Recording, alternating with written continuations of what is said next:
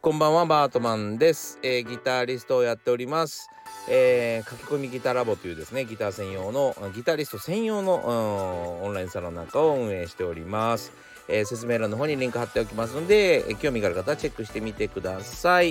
今12月のですね書籍販売に向けて頑張っております、また詳細が出ましたらチェック、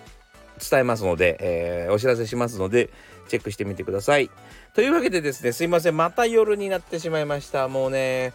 晩酌する余裕はあるんですけどね、晩酌はですね完全に僕頭をリラックスさせるために使ってるので、もうその時間に入ってしまうというか、そのモードに入ってしまうとね、ついつい忘れてしまうんですよね。はい、というわけでですね、すいません、今日夜で、明日の朝は必ずあげますので、よろしくお願いします。というわけでですね、今日は縄張り争いをする前に、まずは、好かれろ、まあ仲良くなってしまえっていうことでお話しようかな。縄張り争いをする前に仲良くなってしまえというお話をします。というわけでですね、その前にね、昨日あったことから、ちょっと最近ね、ちょっといろいろお出かけ仕事が多くってですね、なかなかこういうラジオとか YouTube とか撮るのがなかなか大変なんですけども、その中の一つでですね、昨日楽しかった作業だったので、ぜひちょっとシェアしようかなと思ってます。もともとね DJ をやっていたもう若手のですね、トラックメーカーっていうかな、僕らの世界ではさ編曲家とか、言いますけども、アレンジャーとか言いますけど、まあ DJ の場合はトラックメーカーっていうかもしれませんね。要はその歌詞が載ってない音楽、そこにまあヒップホップが載ってもいいし、歌詞が載ってもいいしみたいな、こうループすることで気持ちいいみたいなトラックを作るのが上手な男性とですね、共作しました。で、僕はあのいわゆるそのアレンジャーの方ですね。例えばその楽器を使ってベースを使ってとかギターを使ってとかで、あとはストリングスの音をシンセを入れたりしてですね、まあ楽曲を積み上げていくわけですが、まあ全然作り方が違うんですね。これ面白かったな。まあなんとなく昔からは知ってはいたんですよ。昔ですね、MISIA の妹分でですね、みおりちゃんっていう人がいまして、みおりちゃんだったっけな、ちょっと名前が違ったらごめんなさい。その彼女のサポートをしてた時に、まあ様々な作曲にもちょっと、まあ、参加したりしたので、そういうので知ってるんですが、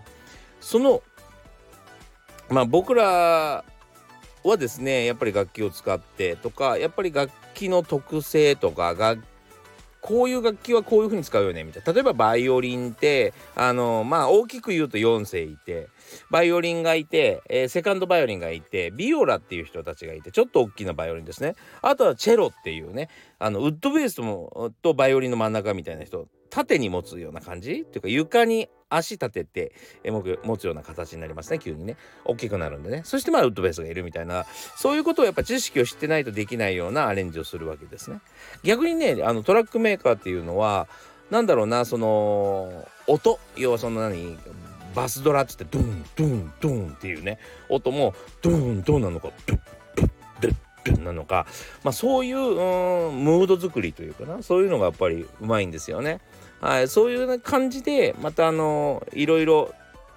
個性が違うというか、アプローチが違うというか、要は楽曲を作っていくのに、違うので、お互いなんかそうやって作るんだみたいなね、そういうのに感心し合ってね、作業しました。面白いなと思いましたね。はい、DJ の彼はですね、いわゆるその鍵盤を使わずにパソコンのキーボードだけでバンバンバンバン数値で打っていくんですよね。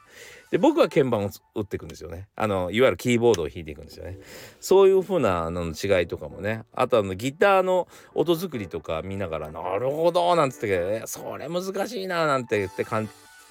動してらっしゃいましたね。まあそういうね、面白い作業をしてました。またこれは何か YouTube みたいな形で出るかもしれませんけど、僕のチャンネルでは出ないけど、誰かので出るので、また出たらねご紹介しますね。なんかこう文化が違う人とね、なんか作業するって刺激的ですね。面白いなと思いました。そして僕もなんかショートカットとかいろいろ教えていただきましたね。はい、なるほどみたいな僕なんかめっちゃアナログにやってたなみたいなね。はい、というわけでですね、まあ、いい刺激があった一日だったというお話でございました。さあ、今日はですね、本題として縄張り争いをする前に、仲良くなってしまえというちょっとお話をしますね。これよくあるんですよね。まあ例えばね、僕実は幼稚園から小学校から中学校はまだ良かったんだけど、中学校から高校とかね、移る時にですね、たった一人で入っていくってことが非常に多かったんですね。幼稚園はもうちょっと地区が違ったね、全然違うところから引っ越して小学校に入ったんで、要は入学式に合わせて引っ越したので、全然もう幼稚園の頃の友達なんか誰もいない状態、そして高校の時にはですね、自分の校区からちょっと遠いところに、電車で通っていて、本当に隣の県の入り口ぐらいにですねのところまで行ってたので、一人で行くことが多かったんですね。だからこういう時にもよくあるし、僕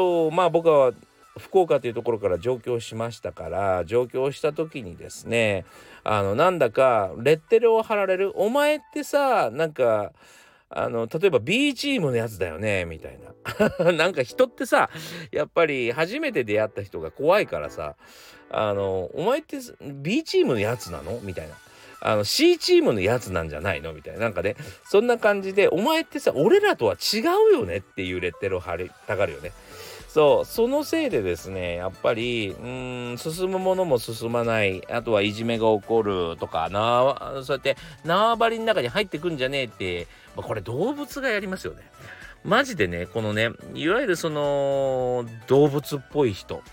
動物っぽく、いわゆる思考でその人を捉えるんじゃなくて、体感的にというか野生の感で捉えている人間って結構多くって、何が得か得じゃないかを考える前に先にそういう直感が動いてしまう人っていうのがいるんですよ。これ厄介だよね仕事の時には絶対にやらない方がいいですね。あなたがどんなに、それに抗おうが何しようが、その人が入ってくる、その人を入れたいと決めたのはですね、そのグループの代表なんですよ。間違いなく、例えば社長だったりリーダーだったりが入れようと決めたものなんですね。そこにですね、自分の本能がどうしても縄張り本能がですね動いてしまって、なんとか抗おうとすればするほどですね、その人が一番、劣勢になってしまう。要は新しく入ってきた人の、味方なんですよ、リーダーは。リーダーとか社長とか。そうなのでですね、そこに抗うほど自分の立場が良くなくなっていくわけですね。ただこれね、古い体制の方が強い時もたまにあって、やっぱり新しく入ってきたやつ使えないよねみたいなことにもなりがちなんですけど、これって意外と時間の問題で、そうやっぱり古い体制っていうのはいつか変えられてしまう時もあるので、簡単な話、わざわざそこを呼んで入れようと思った時にはですね、その人とやっぱり仲良くすることは大事な気がするな。そう、古い体制にとどまろうとする、人はですね、そうとどまってもいいんだけど、次何か違うことをやらなきゃいけない時、特に今終身雇用なんていうのは厳しい時代になってきてですね、とかわかんないけど、じゃあ60になって、会社ね辞めたとして、そこから新しい世界に入るわけですよね。その時にですね、古い体制しかずっと受け入れられないみたいな状況になってると、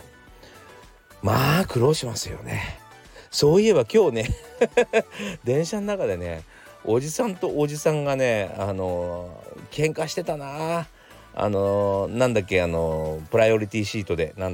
優先席でおじいちゃん vs おじいちゃんがやってたな。片方のおじいちゃんがちょっと貧乏譲りが癖があるみたいで、ガタガタガタガタうるせえなお前みたいな感じでもうこれも一種の縄張り争いかもしれませんね。俺が座ってる周りを荒らすんじゃねえってことだと思うんだけど、うるせえなこのじじいみたいな感じで、それで相手も食ってかかっててですね、どっちもじじいなんでねじじいじじいお互い言って、おめえ貧乏ゆすりばっかりしやがって、お前金がねえんだろうとかっていう、まあまあ非常に醜い非常に醜い争いをされておりましたね。はい、仲良くしましょうよっていうことでですねまあでも本当にちょっとなんか脱線しちゃったけど、縄張り争いなんて本当にしない方がいいですよね。